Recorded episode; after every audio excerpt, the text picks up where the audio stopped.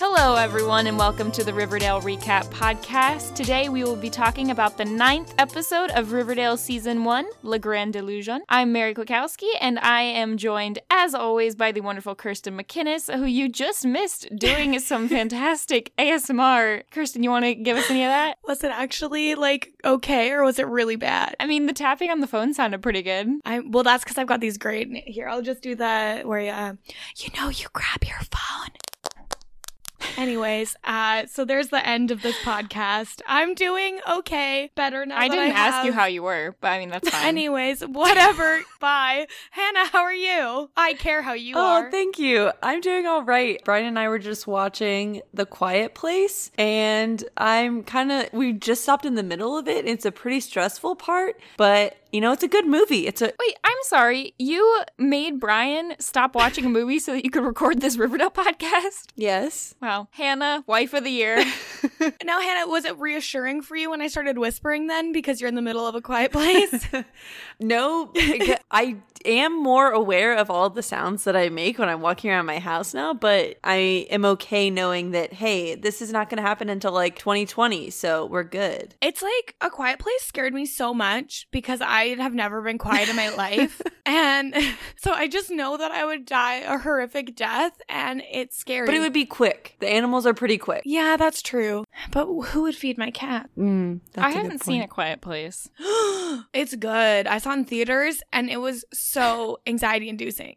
I have seen the movie La Grande Illusion. Ah, it's a movie. I didn't know that. What's the movie about, yes. Mary? Yeah, I'll go ahead and introduce that now. I'm butchering however you're supposed to pronounce that probably, but The Grande Illusion is a 1937 French film by Jean Renoir, and it's about the First World War, where two French soldiers are captured and imprisoned in a German POW camp, and they try to escape several times, and they eventually are sent to a seemingly impenetrable fortress, which seems impossible to escape from. That's what the word impenetrable means. Not really. It means you can't get in. I feel like if you can't get in, it makes sense that you can't get out. Yeah, so. I guess. It's a really good movie. I had to watch it for one of my film classes in college, and it's black and white film, and it's, French, so you gotta read them subtitles. En français. But it's really good, and it's surprisingly funny given the description I just gave there. I mean, it's actually a pretty funny movie, so highly recommend it. We're just doing things in weird order today. I feel like I didn't really get to introduce everyone because we had some jokes up at the top, but we're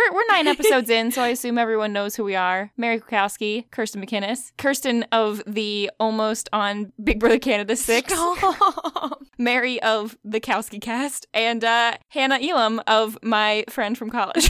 And also of Instagram. Of wife of Brian. We can call you that. She's now. Of Brian.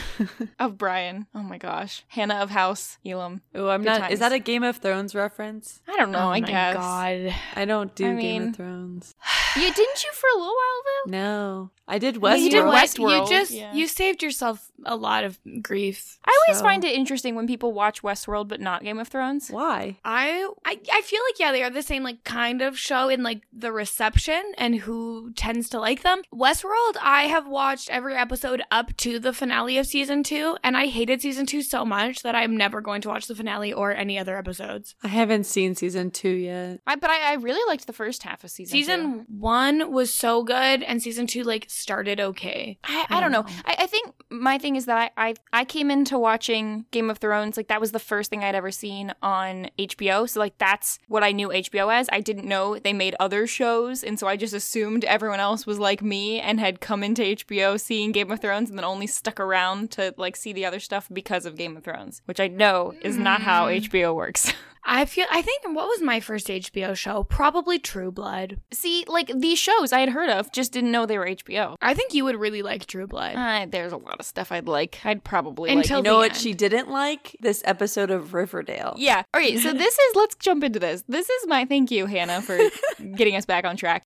Hannah is the one steamrolling this operation. See, the thing is, steamrolling, wait, no, that's a negative thing. What am I trying to say? I don't know. I'm trying to say, like, to keep it moving. Streamlining. Yes. Let's go with that. So the thing about this episode is it may or may not be my least favorite episode of Riverdale. Spoiler alert, it is. It's also one that I've watched so many times recently because I am trying to get through the show with my sister. We are now midway through season 2. Yay, finally. I remember getting to this episode and I watched it with my mom. And then, because I was trying to watch the show with my mom and my sister, but they kept not being available at the same time. So I watched it with my mom and then I watched it with my sister to find out she fell asleep halfway through and then I had to watch it again. So I had to watch it like 3 times in a row after I'd already seen it the first time and not for this podcast because I wasn't taking notes. So it was very frustrating. Anyway, not my favorite episode. I don't even know what it is that I don't like about it. I think it may be the personal association with the episode and not necessarily what's in the episode. The fact that you're frustrated that you had to watch it so many times. Yeah, I think if you watch any episode of Riverdale more than half of a time, you will resent it. Yeah, Just stop halfway through and everything will make perfect sense. And then it's great. Fine. You can watch as long as you only watch 21 minutes per episode of Riverdale, you're fine. I mean, I don't know, because I feel like the first 21 minutes of this episode, kind of nothing happened. Everything kind of happened in the last 20 minutes, so... Yeah, so just watch the second half. All right, good enough. Anyway, so let's jump in. Let's talk about the Jughead voiceover. Another long one. I'll try to blow through this one a little bit faster. Like, what is with... I don't know. I feel like early episodes, it was a lot shorter of a voiceover. Now the voiceovers are like... We're getting into the narrative, Mary. Okay, sorry. Let's jump in. No, I'm saying that's why it's longer. He's getting into the narrative of the story.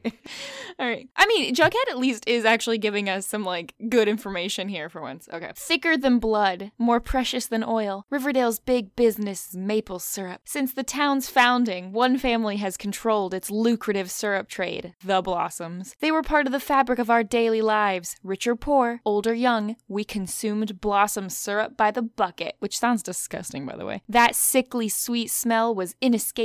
The death of Jason Blossom precipitated a crisis. With the heir apparent gone, who would inherit the family business one day? Certainly not Cheryl. It was a question that brought the wolves to Riverdale, and now the Blossoms were circling the wagons against possible attack from within their own ranks. He's trying to, like, do a lot of metaphors here.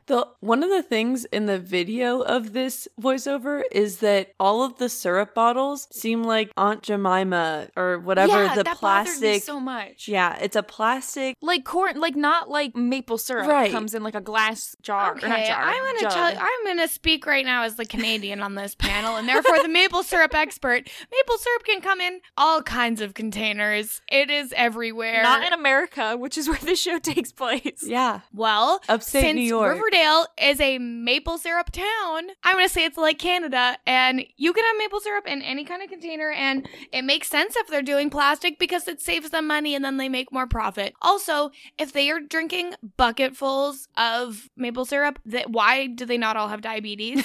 Okay, first off, the tiny little glasses they're drinking the maple syrup out of still holds, like, more syrup than I put on pancakes. That's disgusting. That was disgusting. I was like, nobody does that. Yeah, I have a couple thoughts here. So they show a shot of the Cooper family throwing away an empty bottle. I'm sorry, wouldn't they not consume maple syrup if, like, they didn't, like, not the Blossom syrup, if that's their sworn enemies? Yeah, so I was thinking about that, and I was like, what? Did Alice buy it as, like, an FU to Hal after Hal moved out? Like, haha, we drink Blossom syrup now? Or, like, we gotta stop saying drinking syrup. Did she buy it to dump it out? Like, maybe. That's possible. All I could think of is, like, we went to this camp when I was an RA, and they were, like, showing you how to properly, like, clear off your tray and your plate, and they would, like, show you how to scrape maple syrup off of it, and they would, like, scrape the maple syrup into somebody's mouth, and it was just, like, too much maple syrup. And it was not even half of the maple syrup that we saw, like, drank out of a cup. So it was just, it's gross. Okay, I'm sorry. What? They have a dirty tray and they're scraping maple syrup into someone's mouth? So it's like a clean tray and a plate, but they're showing you that you have to, like, fully clean your tray and your plate so that there's nothing on it. So they, like, pour maple syrup on a clean plate, and then they show you how to, like, even scrape the maple syrup off, and then they scrape it into someone's mouth. And it stuck with me, so obviously it worked. That's, like, a vivid thing I remember from helping clean up the cafeteria area in like elementary school is just how sticky all the trays were when we would have French toast stick day, when everyone had maple syrup. Or, well, it probably wasn't maple syrup. You know what I mean. That was syrup. Aunt Jemima's. Yeah, okay. Now, a couple other things. I feel like this is not how town industry works. Like, just because there is a booming business from a town does not mean that that booming business is, like, consumed within the town. Like, let's say you have a you know, the only thing I can think of in my head right now is, like, because I live in Virginia, is like the cash crops in Virginia for a long time were, you know, was tobacco. But just because there's like a tobacco company within your town doesn't mean that the people in that town exclusively used that tobacco. Like, it's exported, it's taken other places. That's how they get money for it. You don't get money from just selling it to the people in your town. But like what it did make me think of is it was like Heinz Ketchup had these factories in Ontario in Canada, and they sold the factory and laid off all the workers, and then French's bought the factory, and that's why French's has ketchup now. And a lot of people are like, we only have French's ketchup because they're a Canadian company and they like saved all the workers in this town. And so like it kind of works in that case. I guess I get it. I guess what I'm saying is I don't think that the Blossom maple syrup is going to be like the cheapest option for the people living in that town. So I don't know why they're consuming it. Town pride, okay? It is the maple syrup with pep. Except everyone seems to hate the Blossoms. It doesn't really make any sense. Yeah, but if they make a good product, then it's still want to buy it, and there's also the whole eat local movement, whereas you're supporting people in your city even if you don't necessarily care for them. Yeah. So I'm surprised they don't sell it at like a farmer's market. They probably do.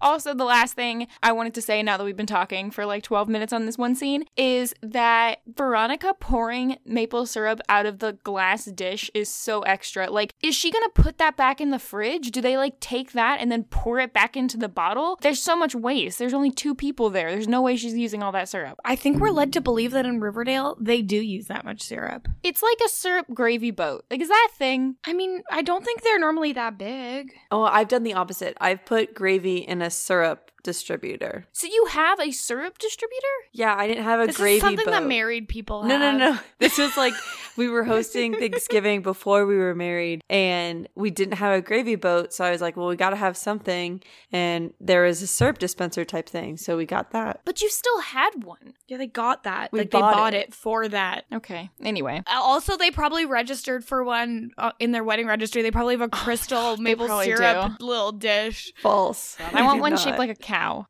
right. Of course you do. Let's keep going. Well, you know how they have like milk dispensers that are shaped like cows, like cream and stuff? Yes. Okay. My grandmother collects those.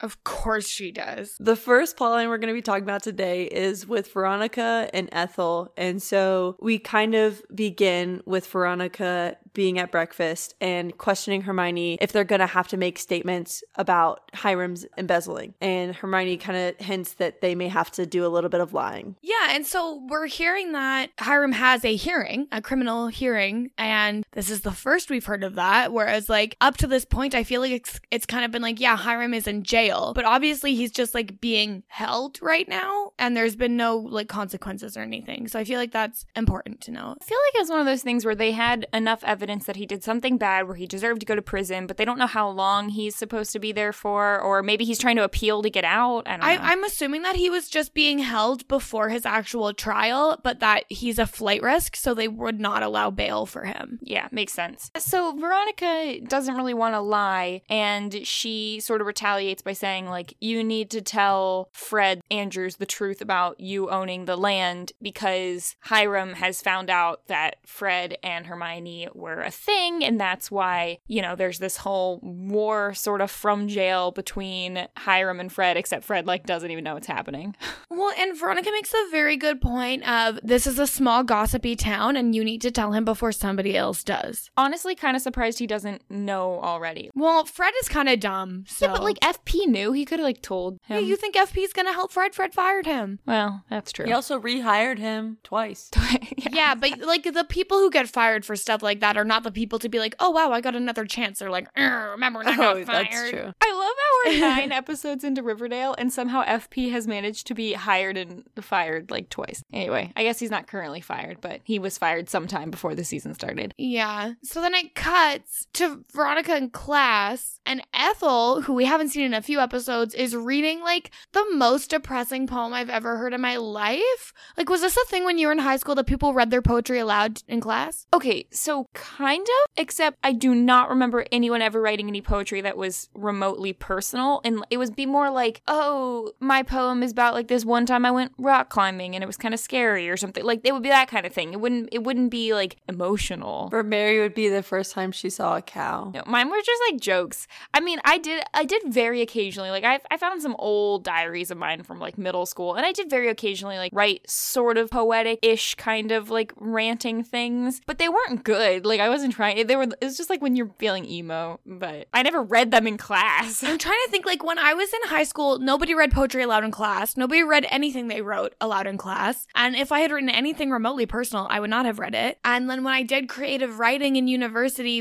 the only thing I remember us reading aloud for poetry was when we did found poetry, and I like read a poem that I just like took a bunch of signs and like mashed what the sign said into a poem, and then people were like, that was so good, and I was like, it wasn't good. Like, what are you talking about? Yeah, I do recall in high school we did have a poetry unit, but we just had to analyze like actual poems. We didn't write any poetry, and then we had to read poems, but it was just like pick a poem and read it, and I read like one of the Sorting Hat songs. So, and it was like, even if you wrote a poem, you would never like read it. Like, yeah. I won a poetry contest, but I never had to read my poem once. I just like got a check for $15. There are a few tropes that happen in so many TV shows that aren't things that happen in actual life, and there were a couple from this episode, but this is definitely one of them, the reading poems in front of the class. So Ethel's poem says, "They put me in a wooden box as I desperately opposed, but all my screaming was for naught, my mouth had been sewn closed. Curled up in a bed was just a girl, needing daddy's arms to hold her." I don't know if that was it. That's all we heard. Can I just say, please don't say daddy in class in a poem either. I feel like we've shown several times, just don't say daddy ever. Just never say daddy.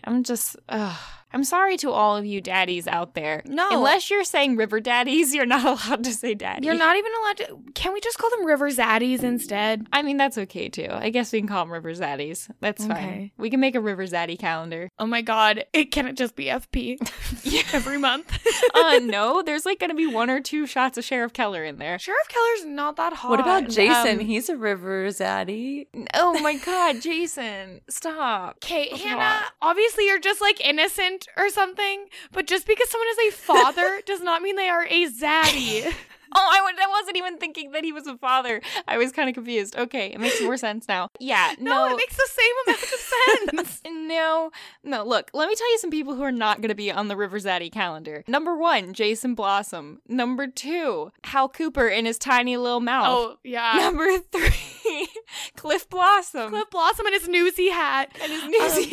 Okay, you know what, though? Fred Andrews can be in the Zaddy calendar. Like, sure. I mean, he's literally called Dilfy in this episode. We'll get to that later. And you know what?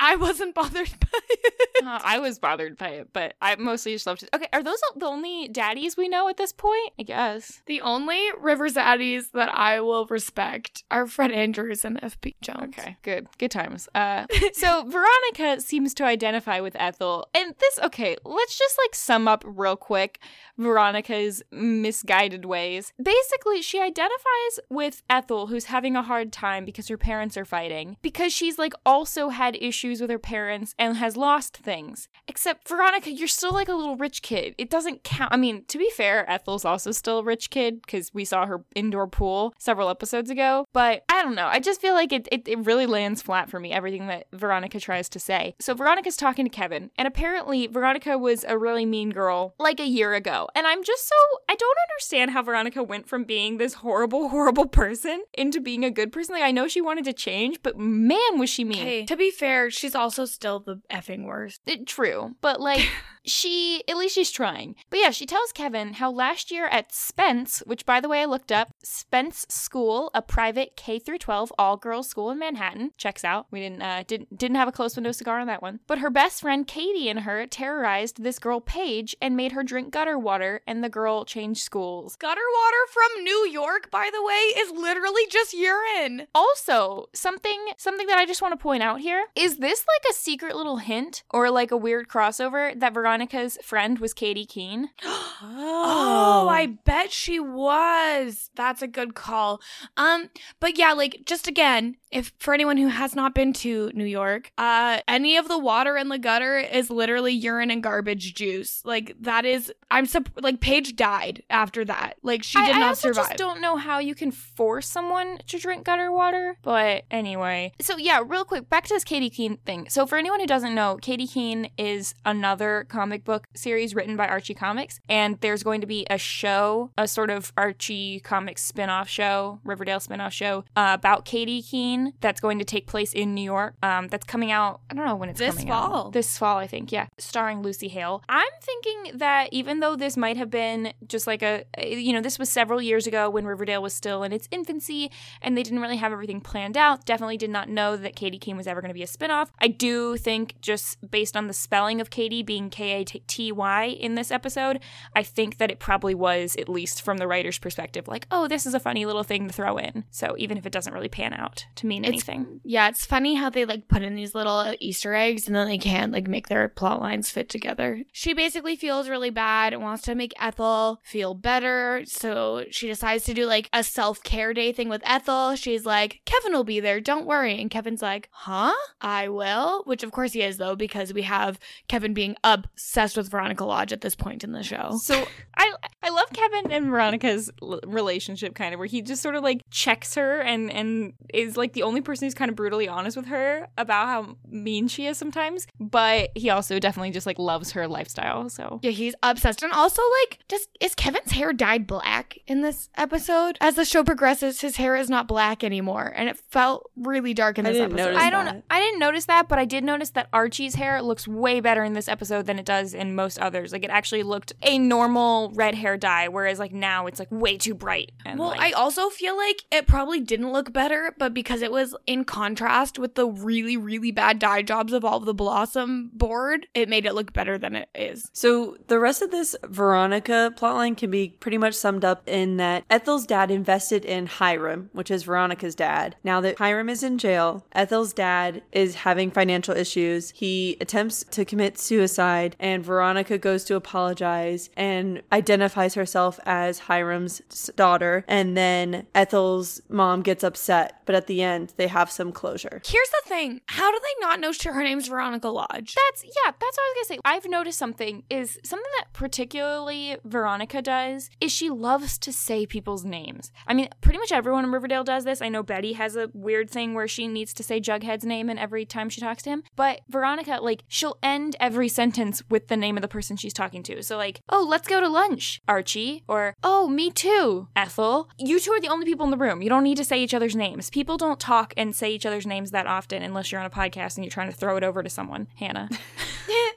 So with this, though, when she states her name, Ethel's mom does not know her last name. And Ethel's mom knows more about the situation with Hiram. So that's why the information is revealed. We've established that it is a small, gossipy town. That's true. How would they not know? There's not another Veronica in this town, probably. Like, how would they not know that Veronica is a Lodge? Like, I feel like for people who say names so much, they probably tell their parents, like, first and last names. Plus, we did it twice. We did it twice this episode. There's a whole moment where Hermione doesn't realize that Ethel is Ethel Muggs. And then later on, it's like, I'm Veronica Lodge. What? You're a Lodge? No way. Who else would look exactly like Hiram and Hermione and have that hair color and those expensive shoes and buy like probably $80 bouquet of roses? I can buy that they maybe don't know that Ethel's last name is Muggs, or even connect that who her dad is, because who are the Muggs? We don't care about them. But the Lodge family is like a high profile family in the news for a while. There's no way people like wouldn't have seen like Veronica on the news before. It just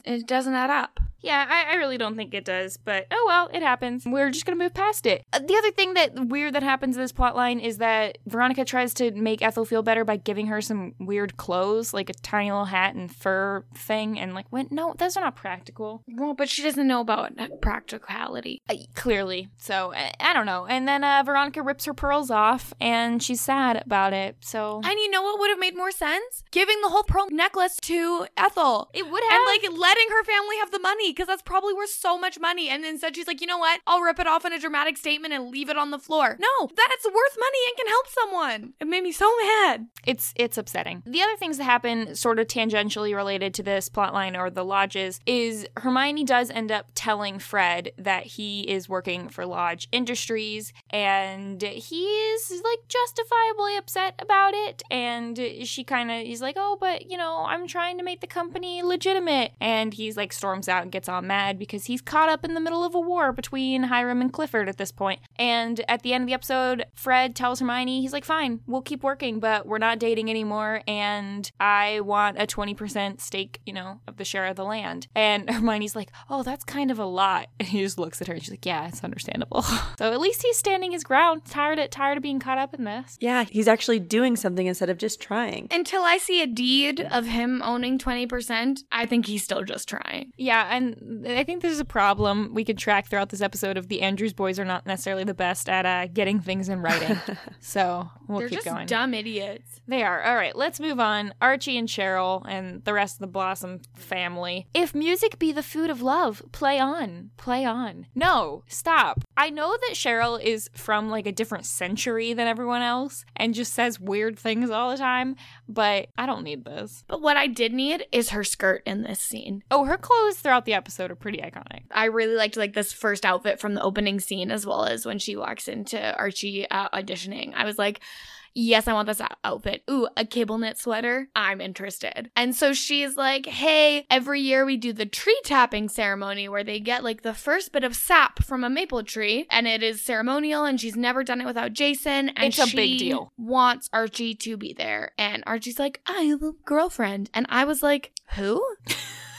And I forgot Valerie existed. Yeah, was Valerie in last episode at all? Yes. I don't remember, Archie abandoned her. No, I don't. He painted her? He abandoned her. He was like, they were in the room together. Oh, yeah, they were like about to make out, and then he was like, gotta go. And I was like, did she have to crawl out the window? And left her in his room. That was great. It's kind of weird because Cheryl wants Archie to come as her date to this tree tapping. And I don't know, I guess you sort of get the feeling that her parents kind of convinced her to do this. But she kind of uses Jason's death as a guilt trip, but then also is kind of seemingly genuine with Archie when she's like, oh, you're the only one who defended me to Sheriff Keller. When my family wouldn't. But then she also just like awkwardly looks at his hair a bunch of times, and you can tell it's like, you're the only redhead I know. So he like says, no, I have a girlfriend. Cheryl leaves, is upset or whatever, and Penelope comes to find him and is like, if you go with Cheryl, we will get you into this like fancy music summer program. And it's so weird. The Brandenburg Music Academy, which I also looked up, and as far as I can tell, might be a real place. Hold on. I looked it up and it looked like a real place, but now that may just all be Archie Comics stuff. One second. Brandenburg Music Academy. Well, there's a Facebook page, but it appears to have no likes. So, difficult to tell. I think it's fake. Or if it's not fake, it's not very prestigious. Yeah, I don't think it's real, actually. I'm gonna go with not real. Put it on the post-it. It's not like a closed-window cigar, I don't think. I think it's just a made-up place. So Penelope's like glad because he gave her the jersey back, and she's like, oh, you're gonna be great with Cheryl. And Archie kind of finally says okay, and clearly Penelope just like thinks that he looks like Jason. She's standing way too close to him in this hallway. It's very upsetting. Everything that the Blossom women do is very weird in this episode. Yeah, so Archie sits down and tells all his friends that he's planning on going to this tree tapping thing, and this is just another great moment between Veronica and Kevin, where they both at the same time, Veronica's like, oh, that's terrifying, and Kevin said, "That's amazing."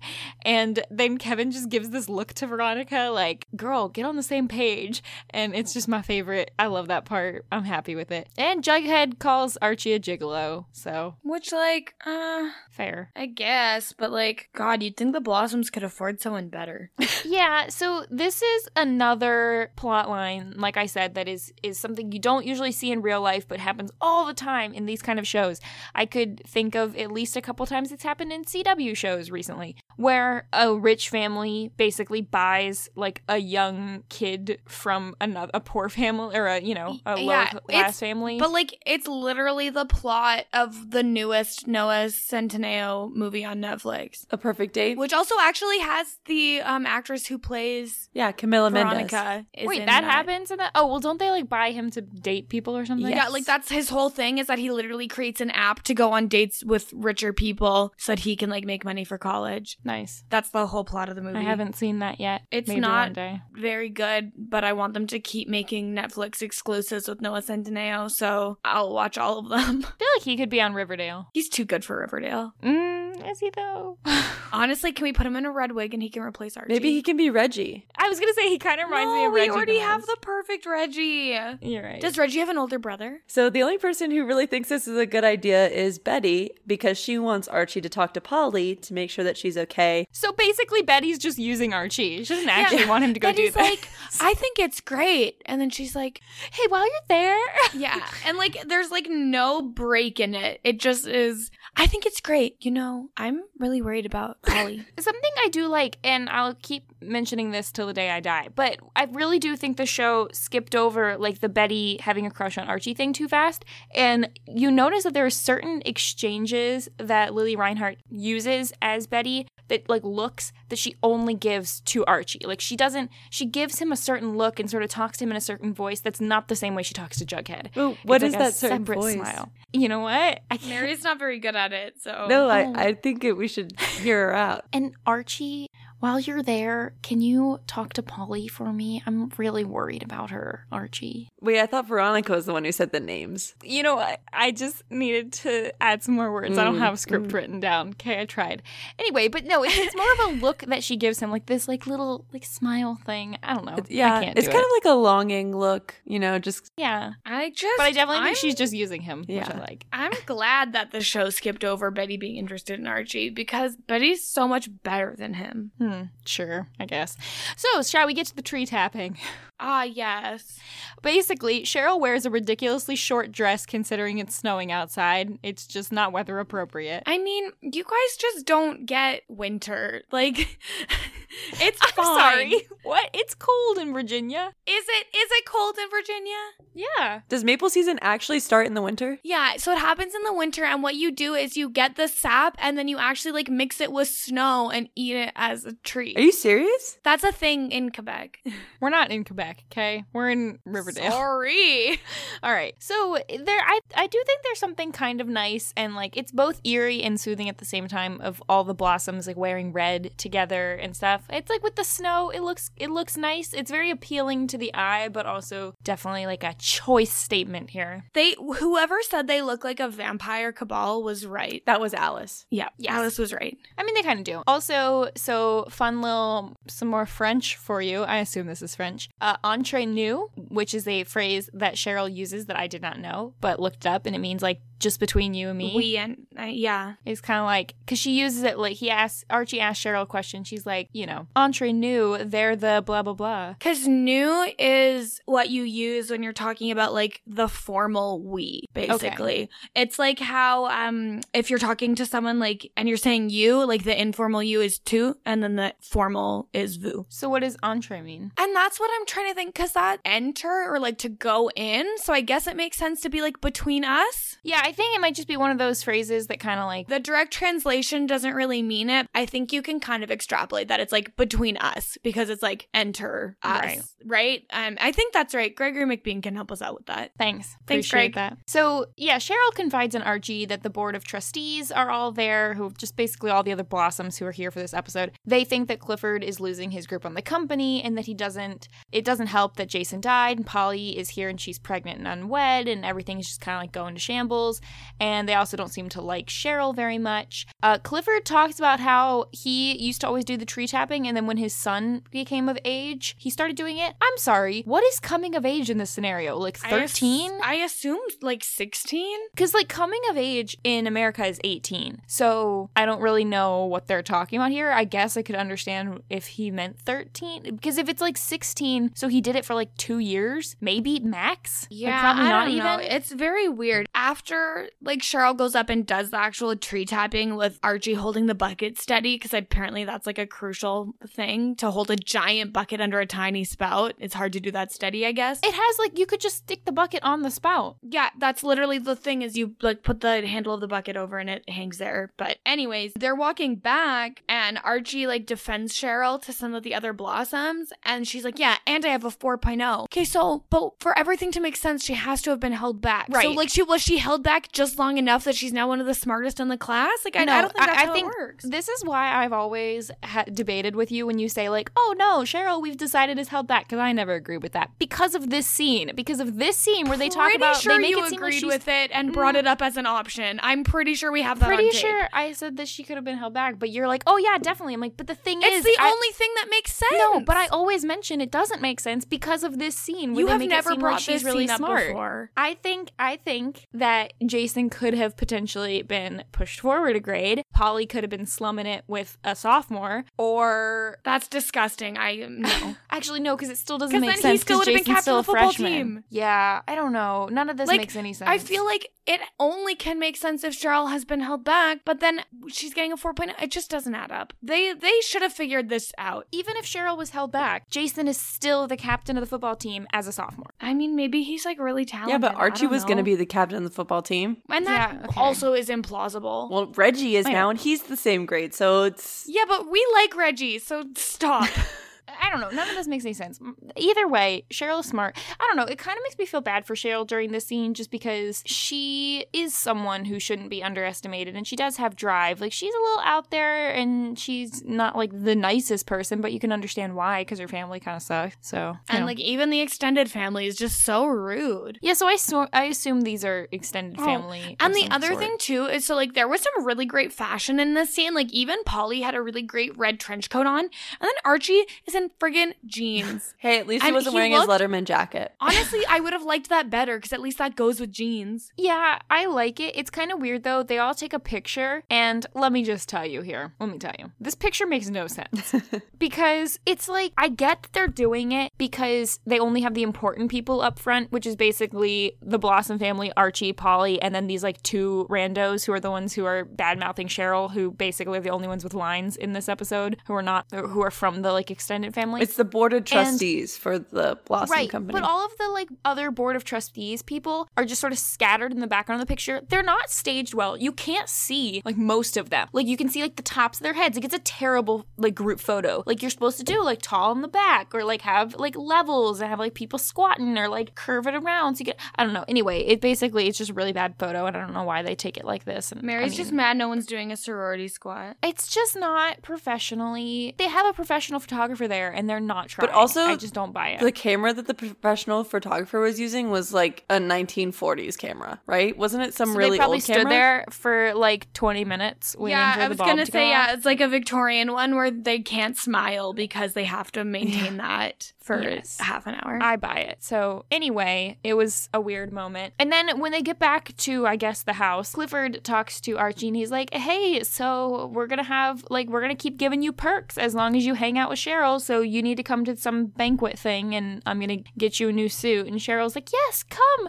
I'm wearing Viridian, which I didn't know what that was, so I had to look it up. And it's a color. It's not a shade of red. It's a bluish green. But I assumed when she said I'm wearing Viridian that that was like a designer or something. So I was confused. Yeah, and not to skip ahead too much, the blue gown that Cheryl wears in this episode is absolutely stunning. It's really pretty. It's really pretty. I like the choker she wears with it too. Yeah, it's weird that during a Blossom event she's not wearing red. Maybe but she has like her red lips and her red nails, and it's like true. It's honestly a power move. I'm sorry. Can we hear the nail sound again? Just like what her red nails might sound like if they were tapping on a phone. Appreciate that. But thank you. Apparently they didn't have phones because, or at least cell phones, because the way that Betty is trying to communicate with Polly is through calls and emails. Yeah. So it's still, we don't know exactly what time frame the show is shot in because we get so many mixed signals, at least in this season. Yeah, it's fine. So Cheryl brings Archie a guitar to his house and it's some kind of fancy Les Paul. And it's a beautiful Gibson Les Paul. Yeah, which means nothing to me. It's also a lot of money. This is when she calls Fred Dilfy, by the way. And he's just like, "You're looking Dilfy tonight, Cheryl." I just love that even the parents, while they may not know Veronica's last name, they do like seem to just know who Cheryl is. And Fred is just like, "Okay, Cheryl, come on in." I assume that Fred doesn't know what Dilfy means. I don't know. I'm like picturing later on, like Jughead and Archie are about to go to bed, and Fred just pops in and he goes, "Hey guys, you think what's a Dilf?" Zaddy of the year doesn't know what Dilfy means. I mean, I don't think he's getting lots of the third roommate in the college dorm. Oh no. Anyway, so I love how Archie seems like he's like, "Oh, what kind of gift is this?" While she sits the guitar case down, and it's only when she opens the guitar case that he knows what it is. It's like in Harry Potter, in the Harry Potter movies, where like they'll get broomsticks that are wrapped up and be like, "I wonder what it is." It's a broomstick. I mean, what? Is it a mop? But is it a nimbus? Is it a clean sweep? But they act is like they don't know what it is. I thought it was Thunderbolt. Is it Fireball? Fireball. Oh, man. Did you just say Thunderbolt? Yeah, that's so embarrassing. We literally just finished listening to the Azkaban. Why was I going to say that a Thunderbolt is the shape of Harry Potter's scar when that's not a thing? Okay, you two are both disqualified from this podcast. I just forgot that it was called Lightning Bolt. At least I know what the brooms are. It is Lightning Bolt, though? Yeah, so I was closer than Fire. Because Thunder is a sound. No, it is Firebolt. Firebolt is the name of the broom. A lightning bolt is the shape of Harry's scar. Oh my god. Okay, I'm sorry. I can't be associated with you guys anymore. We could just take that part out. Sorry about that. There's a very big difference between Hannah's mistake and my mistake there. I just got confused on which of thunder and lightning is the noise and which one is the shape. And she got confused about actual Harry Potter facts. And then we talk about Archie being at the tailor and he's like awkwardly in his boxers and like, wait, this is the opportune time for me to talk to Clifford because other people are saying, "Hey, Archie, the Blossoms are just using you." And then Archie wants to switch who is getting the benefit from the Blossoms. So instead of him going to the music academy, he wants Clifford to drop the beef with his dad, Fred. Yeah, because Fred's upset that Archie's being bought out. He's like, "Yo, dude, like, I don't want to be bought by the Blossoms. You're just being used." Here's the thing, and this is off topic, but anytime I see any scene of someone getting measured for like a suit in film or movies, it reminds me of the episode of Friends. Yep, I was just gonna say that. It's like, that's how they do pants in prison, and I feel like nothing could be more fitting than Clifford Blossom's tailor being like that. It's awkward, but I do love the fact that like he's standing there getting his jacket measured, and they say, "Oh, okay, now we're gonna do the pants," and Archie's like, "Wait, before we do that, no, do the pants first, and then you can have this conversation. At least have something on. Don't be just turning around to talk to this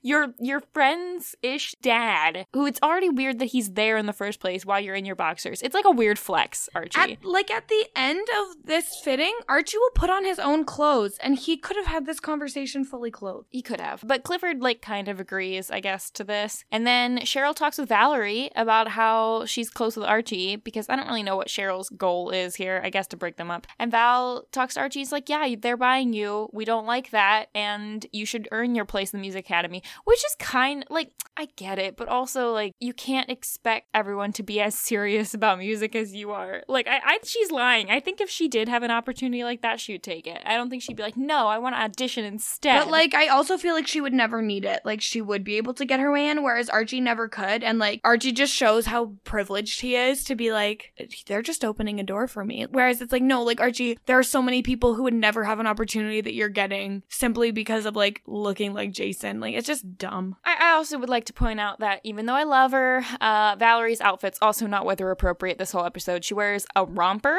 and some high boots, and then she wears a really short dress and some high boots later. They look great, but I mean, Betty's the only one dressing for the weather here. I don't think you understand what cold is like. I don't. Okay, moving on. Banquet, which Archie does go to, and Clifford's like, hey Archie, yeah, like you're gonna stick around. You're gonna be by Cheryl's side. It paints a pretty picture. Yeah, like basically like what, do they want him to marry her? I don't know. At least like date her for the time being to like appease the board. It's super weird, but you get the feeling Cheryl kind of overhears that. She storms out. Archie managed to have a quick little dance with Polly. Polly's kind of sketch, and she's like, oh my gosh, I think the Blossoms killed Jason. Tell Betty to stop calling me. I'm trying to scope out this sitch here. So she's keeping things moving. But she's just your classic pregnant detective. Yeah. Archie goes out to comfort Cheryl, and this is where we get some really great shots of her beautiful dress. She tries to kiss him. He has like a really awkward lipstick stain on the top of his lip for the rest of the scene. It's really great. And it's like, again, it's like hard because he has a girlfriend and she knows that, and she should not be trying to make a move on him. But also she is kind of right when she's like, oh, you're the only person who doesn't want anything from me. And that's definitely like guilt trips him a little bit. Except it's not true because he wants like stuff from her family. Wait, he wants stuff from her family, but I don't think he wants anything like from her directly. He's not like trying to use her exactly. He's like using her parents. She pretty much immediately realizes that and gets mad at him instead. But while Archie is storming out, he overhears the Blossoms talking about how they are close to getting the drive-in land back. Didn't think they had it in the first place, but okay. And that how Clifford is like taking credit for sending Hiram to jail and saying that he potentially should have sent Hermione, but that he is closing in on that whole deal. So why was Hiram's business so entrenched in Riverdale? I don't know. I mean, I don't know why the Blossoms want this land. Maybe this land is like good maple syrup tree land or something. Maple syrup tree. Maple tree? Maple tree. I was going to say, you can just say maple tree. Tree. Whatever. It's great. I mean, like, Archie, this is why you need stuff in writing, like your father, because he thought he was getting stuff like this music summer program. Yeah, because it was like, oh, if you come to the tree tapping, you'll get this music thing. And he came to the tree tapping, and so he should have gotten the music thing. That's like should be checked off the list, and anything else that he was going to get for going to the banquet or sticking around with Cheryl should be bonus stuff. But instead, they take everything away. So like, what was the point of him going to this stuff? I don't think you can trust the Blossoms is the point. You clearly can't. Can't trust Val either. You can't. Whatever. Val breaks up with Archie. You know what? Good. Val's too good for him. She really is. She's too good for him and the show and everything. Goodbye, Val. And us. Archie tells Jughead and Betty that the Blossoms put Hiram in jail. And Jughead's like, oh my gosh, sounds good. We're gonna put Hiram on the murder board then. So murder board, still a thing. Yeah, I was thinking about that because after Jughead got arrested, you would have thought that they would have taken down the murder board or destroyed that evidence they had somehow. But no, it's fine. This murder board can stay up. They probably got Kevin to make them another one. Yeah. Oh my god, probably. He had it etched into his memory, right? So yeah, because of reasons. I think it's kind of interesting that I know the Blossom family is already on the murder board, but they took this whole thing to mean, oh, Hiram might have had motive, and maybe that's why to kill Jason, and maybe that's why the Blossoms are coming after him. But I feel like if that was the case, then the Blossoms would know that Hiram had killed Jason, and they would have brought that up. Yeah, like I don't think they would have resorted to framing Hiram for something else or like arranged for him to get arrested for something else when they could get him arrested for murder. Yeah, it's hard to tell. And then there's like a weird scene at the end where Cheryl is sitting with the picture, the really poorly staged picture from earlier. It's black and white. Yeah, and she's taking a red marker and scribbling out Archie's face. I get that. And then she scribbles out Polly's. I don't get that. And they do like a creepy scene where she's like, good night, Pollykins, and then like is furiously scratching it out. Like it's just meant to make Cheryl look totally crazy. She's a storm. Yeah. it is very, it's very revenge, though. If you watch Revenge, there's a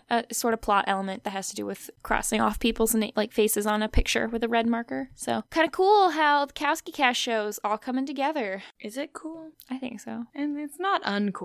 All right, whatever. So Betty and Jughead, shall we get to the last plot line of the episode? Yes, we shall. It's a pretty short one. Basically, Betty's worried about Polly because Polly's with the Blossoms, and it's like half that Betty is actually worried about Polly and half that Betty's trying to get Polly back to make her mom happy because her mom's all sad. Yeah, Alice is really sad and upset, and it is heartbreaking. But she's also pretty badass. She wants to write a takedown piece about the Blossoms, and then Archie is kind of in with the Blossoms, so they start to use him for information. Yeah, as if he can be trusted as a mole. Yeah, and that scene, they kind of have a nod to Machin's Twin Peak role, where she was a waitress at a diner with the cherry pie, but she's serving the pie with a butcher knife instead of a pie server. Well, maybe she doesn't have a pie server. I mean, if this was at the Lodge family home, that she definitely would, because they would probably, who has a glass syrup dish but doesn't have a pie server? I mean, in Riverdale, probably more people than you think. Well, someone who's making pie like that, like Machen is, probably has pie server. Also, just something I wanted to point out here, just because I like to educate the people, and maybe I'm just educating myself. At one point in this sort of thing, because Alice is also mad at Hal because she blames Hal for driving Polly away from them, and she calls Hal Milquetoast, which is a word that I have heard before and used before, and I knew the meaning of it, but I did not know the origin or the spelling. I literally thought it was Milktoast.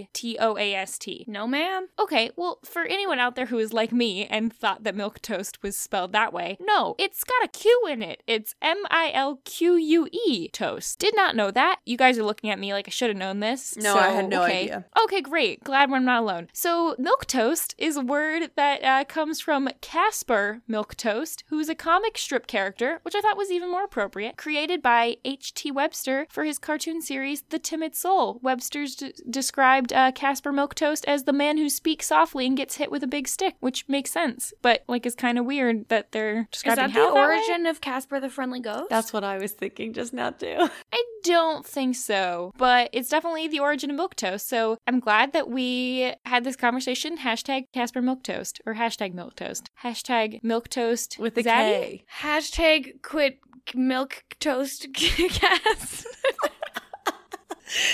Quit Milquetoast. Hashtag Milquetoast with a K. I like that one too. Oh, there we go. Yeah, okay. We're moving on. So Betty and Jughead talk to Cheryl, and they want Cheryl to pass along the information that Polly needs to call her mom. Cheryl's like, OMG, Polly's having twins. So I guess the crystal reading from last episode was accurate. I guess Nana Rose is a witch. So I guess that really was the most occult thing. Yeah. Why was Nana Rose not in this episode? Considering because she's up in her wheelchair, locked in her room. Oh, failed. Okay. Well, also, isn't Betty a vixen? Why is she never wearing her cheerleading uniform, and why is she never hanging out with the other vixens? Does she have any friends who are vixens, or is it just? Does she have any friends? Can't remember if her and Veronica left for some reason, left the vixens. I don't think so. I think they're all still technically cheerleaders. I think it might be the kind of thing where maybe they were dressed in their uniforms because they just like to wear them at school. Maybe it's an optional thing. It's not like they were actually going to practice. It's probably a status thing. Hey, I'm a vixen, but Veronica's a lodge, so she doesn't need the uniform, I guess. And Betty just, I don't know. Remember back Archie. In episode 1 where she, where she got the uniform and she was dancing around her bedroom and she was so happy. Yeah, and then look at what her mom did. Yeah, it's all her mom's fault. So Betty and Alice go to the register. That's a really old computer they got there. Yeah, and it's the keyboard is on the newer side, but the rest of the computer looks like it came from 1987. It's great. I used to have a computer like that. I used to play a Lego racing game on it. We would race to see who was the first to crash their car, because little pieces would fall off, and then you'd just be a little dude and you run around, and we'd play tag, because when the Lego guys hit each other, they sort of light up. Huh. Anyway. The only game I played on a super old computer was called Rodent's Revenge, and you were mice and you were trying to eat cheese and hide from a cat, and it was really fun, and I've tried to find simulations of this game since, and I cannot find one. So if anyone knows how I can play Rodent's Revenge, let me know. I'll stream it on Twitch. Rodent with a K. All right. So That's me. I'm a rodent with a K because I'm a rat. Anyways, continuing on. The K is silent. Yeah, Hal, I guess, has been just like living at the register. And Alice is like, OMG, look, we're going to publish this great article about how much the blossoms stink. And Hal is like, no, I'm not going to publish your vendetta, even though Hal hates it's blossoms just as much. Like, yeah. I guess what he thinks, like, vendettas should be kept in the home. Like, I don't know, I guess. I mean, it is kind of like a weird thing to publish, like they're fighting in this town, whatever. He changed her password and then fires her from the register. I guess he can do that. It's kind of weird to think that, I guess I assume they were partners, but they're not. I guess she worked for him. He owned it and she was just there. So she takes the very mature and rational step of throwing a brick through the door of the business, and I was all for this. I was too, but like, I think it was good, but I think she should have just like not said anything. I think she should have just thrown it and walked away, but instead she screams like, I want my daughter back, you bastard. But like, he didn't take her daughter, except, I mean, well, he chased her away by booking an abortion appointment. It just, I guess. Well, so the idea in Alice's head of the events is that Polly told Alice about the dad making an appointment, and then Alice goes home, kicks Hal out, and says Polly can come home now, and then Polly goes to the blossoms. So it's like in her head, Hal caused that last thing. Yeah, I don't know. I just think it wasn't that powerful of a moment. Yeah. Like with the screaming. But that's fine. It didn't. Like, she should have been like, this, it's about the kids, and run away. And it would have been more meaningful. That would have been great. Yeah, so then Betty is like kind of crying to Jughead that her family's falling apart, and there's like a really cute moment, and he's like, oh, you're so much stronger than all the white noise, and you're the one holding this family together, don't let go. And it's cute. And then he says, come here, and they start making out. I don't think they do. I think they just hug. It's really cute. No, they start to kiss, and then Alice walks in. No, that was in the beginning. That was like a completely different scene. Wait, was there more than one scene of them sitting together? Yes, this is like when they're in the newspaper office. She does not walk into that. You're right. Whatever. You're right. Okay, guys, just for the record, it's been a really long week, and I've had a drink. I'm sorry. But it's a really cute moment. I really liked this Bughead moment. Yeah, I think it's really cute. Jughead's also really rocking these sweaters in this episode. He's dressing for the weather. People should take note. Betty and Jughead tell Alice that Polly's okay and that she's just there spying on the Blossom family. And then Betty and Jughead invite Alice to work at the Blue and Gold. Okay, like, let me just talk about this, because we can, let's just skip past the part that they're inviting a grown woman to work at the school newspaper and that she seems down with it. But like, how did the Coopers make any money? Because they say that the Blue and Gold, a school newspaper, has more funding. But have you seen the Cooper household? Like, how was that family making any money off of the one like tiny little paper in town? Well, depending on what year this show takes place in, newspapers used to make a lot of money. Well, we're at the awkward time when it's not like there's Newsies standing on the corner getting 5 cents a pape. Although, isn't that like, what Clifford Blossom is? I was gonna say Clifford Blossom has his Newsy cap, so maybe that's his job. He's the newspaper boy in town. That's why he doesn't like the Coopers. Wow, that's canon. I would like someone to Photoshop a picture of the playbill of Newsies. That's like the kid jumping up in the air, but like Photoshop Clifford Blossom's face on the front, please. I think you're gonna have to do that for yourself. You know what? Maybe someone will. Oh, I don't know. Please, all right. Please, okay. I think Mary Kwiatkowski will do that. No, I don't think so. Well, that's pretty much all I have for this episode. Does anyone have anything else? We just need to say who the most normal person is, and we can move to spoilers. Right. So, most normal. I wanted to say Val, but like, didn't we just give it to Val? No, Val has not gotten it, but I do think it is Val. Going to say Veronica? I don't think anyone who owns a tiny little hat like that and tries to give it away is that normal. It's normal for Veronica. That is not how we classify the most normal person of the episode. But that wasn't in the episode that she made the person drink the water. Okay, so my reasoning for Veronica from this episode was that she wanted Hermione to tell the truth and that she sticks true to that and then comes clean to Ethel about the situation with her dad. See, I don't think that's normal. I think a normal person would have hidden that. I agree that Veronica was a good person in this episode, but that does not make her a normal person. Fine. Valerie was supportive of her boyfriend until it crossed a line, and then she spilled true facts, and then she broke up with him. Yeah, that's fair. It's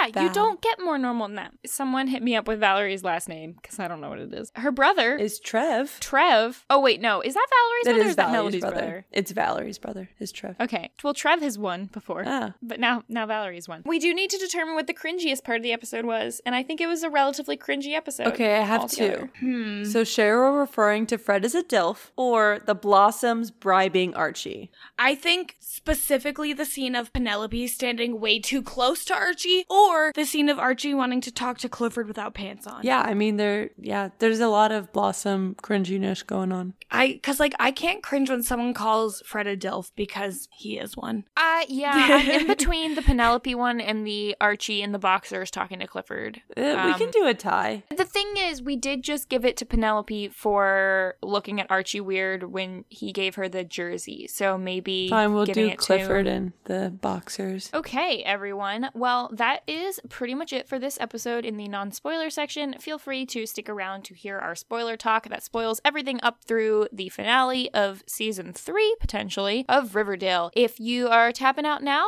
thanks for joining us for our update, and we'll be back. Was that a maple pun? Mm-hmm. Thank you for tree tapping with us. Thanks for sticky mapling with us. Oh, no.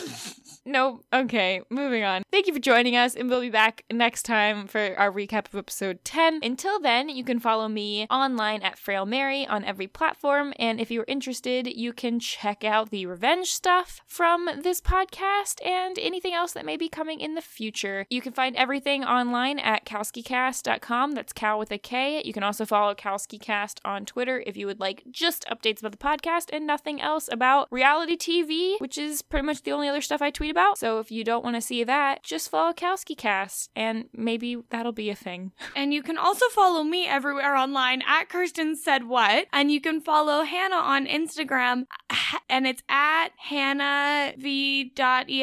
No, wait. There's the E at the end. No, V-E. There is an E. hannahve.exe. It's still too hard, guys. I gotta do something else. It's just hard because Hannah's a hard name. It's hannave.exe. It's hannna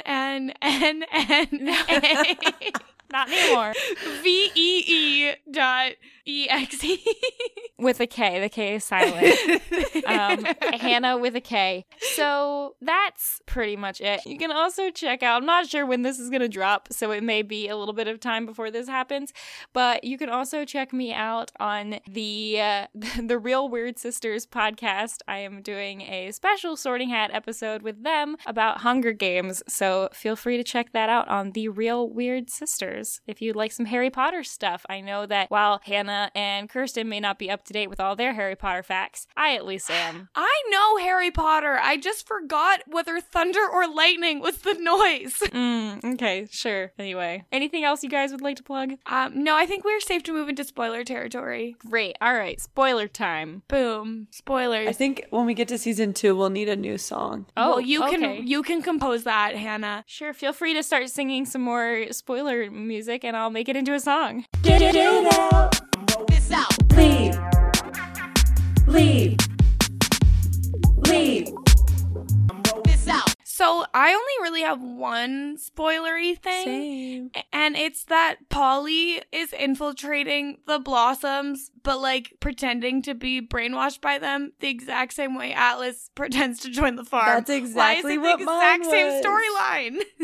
Wow, I did not even have that. Okay, yes, except Polly's at least smart enough to tell people that that's what she's doing. But I feel like Betty should have like been more wise to this when it was Atlas because she had lived through it before. Does Polly get any good intel? I feel like Polly doesn't get any good intel. I don't think Polly gets anything. I think she just has the babies and like runs away. I think she gets spooked. Yeah, she gets spooked by them when she finds out about the incest gate, but like she finds out that they have the ring and that Clifford Blossom wears a wig, and that's it. Yeah, and then I actually had one other spoilery thing, and it's because there's this scene where Clifford is like, I wonder if Jason would have ever like tried to look out for me like how you're looking out for Fred, to Archie. Archie. And it's like, obviously he wouldn't have because you killed him. So yeah, truth. But I just found that was like a very interesting scene, knowing that he actually killed Jason. Yeah, it definitely puts it in perspective. Couple things here. Hermione talks a lot about like wanting to legitimize the company and things, and how she's put everything into the construction of the Sodale project. So was building the for-profit prison Hermione's idea, or was this an idea by Hiram and that she just started doing? Did they maybe not know what they were building yet? Like,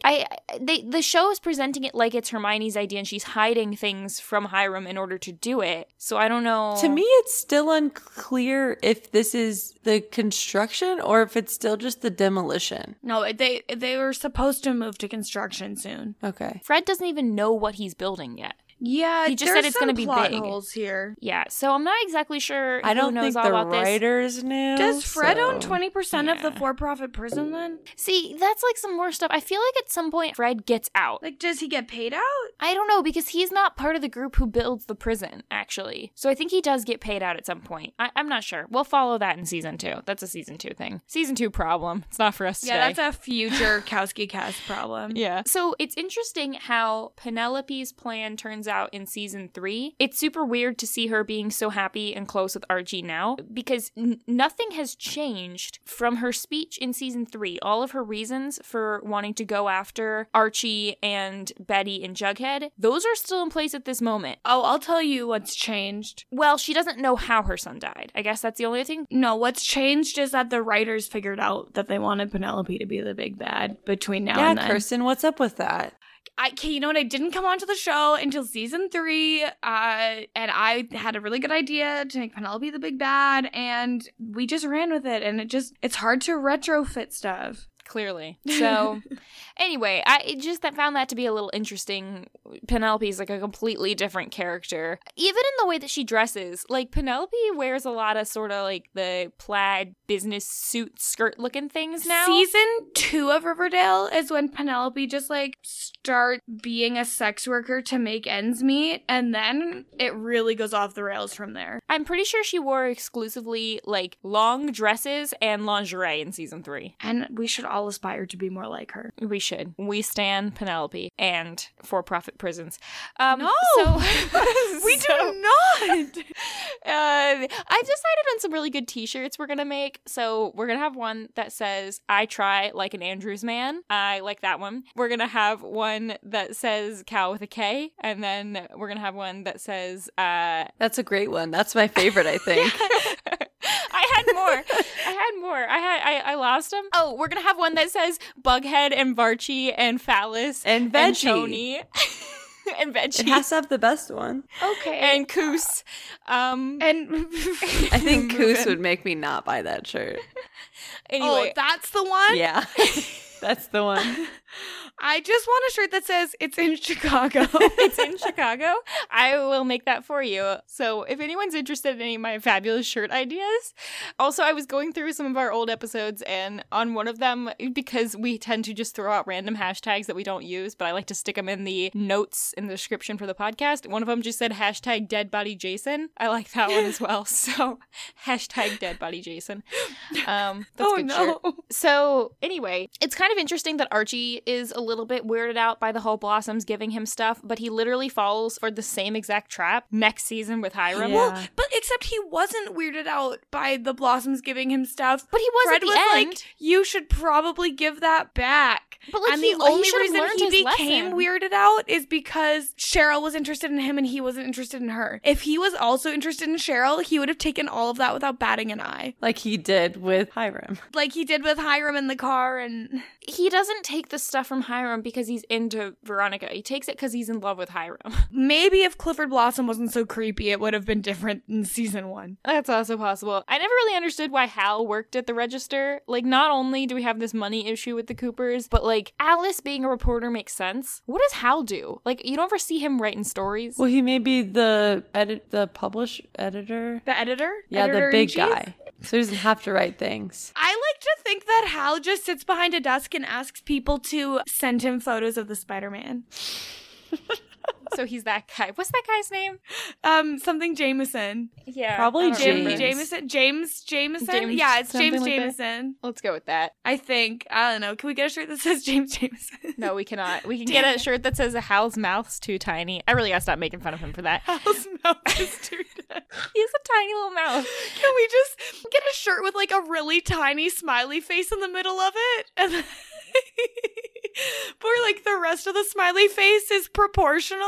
A frocket that says how. How. Okay, so reason number 145 why Bughead is better than Vargie. Moments like this in this episode with Jughead cheering her up and standing by her side. And like, I think it's just the fact that all throughout season one, pretty much starting at like episode 3, Jughead and Betty's plotlines stay together for so long until parts of season 2, parts of season 3. But like for the most part. No, parts of season 2 and then season 3 is just like, what the hell? Well, but they're like, we like them as an established couple and we believe that they're a thing because they have this whole season of like supportiveness and being together and moments like the one we got in this episode with him comforting her. And I just think the issue I always have with Veronica and Archie is it's so physical based and it's so like they just jump from like hooking up to saying I love you when we've not seen any actual real connection they have beyond just like a attraction to each other. Well, and also which actually makes them the much more understandable like high school relationship, but whatever. I mean, well, Jughead and Betty are endgame. That was a Molly Ringwald quote. I don't think Molly Ringwald said that Jughead and Betty were endgame. No, she said that Veronica and Archie were endgame, and I was referencing it, you big butthead. All right, anyway.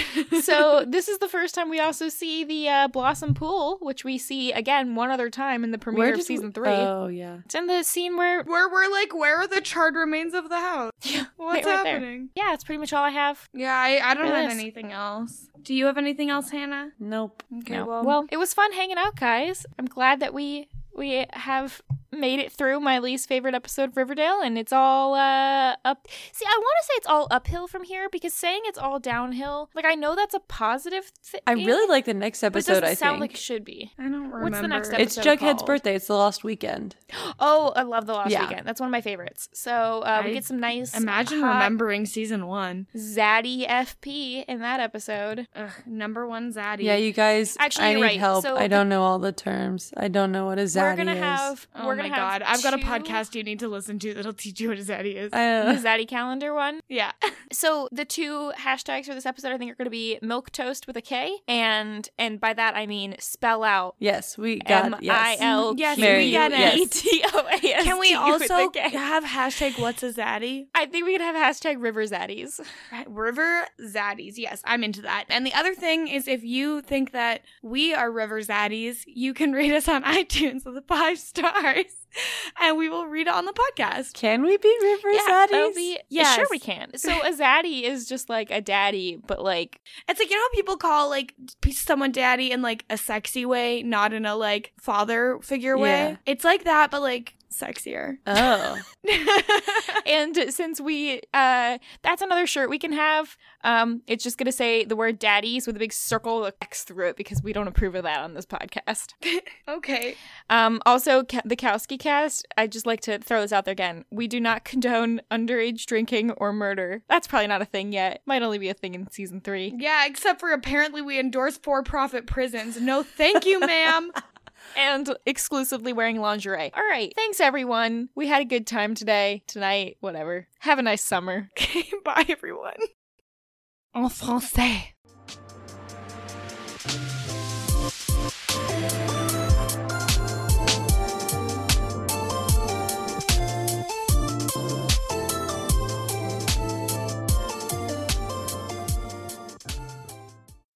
Certainly not Cheryl.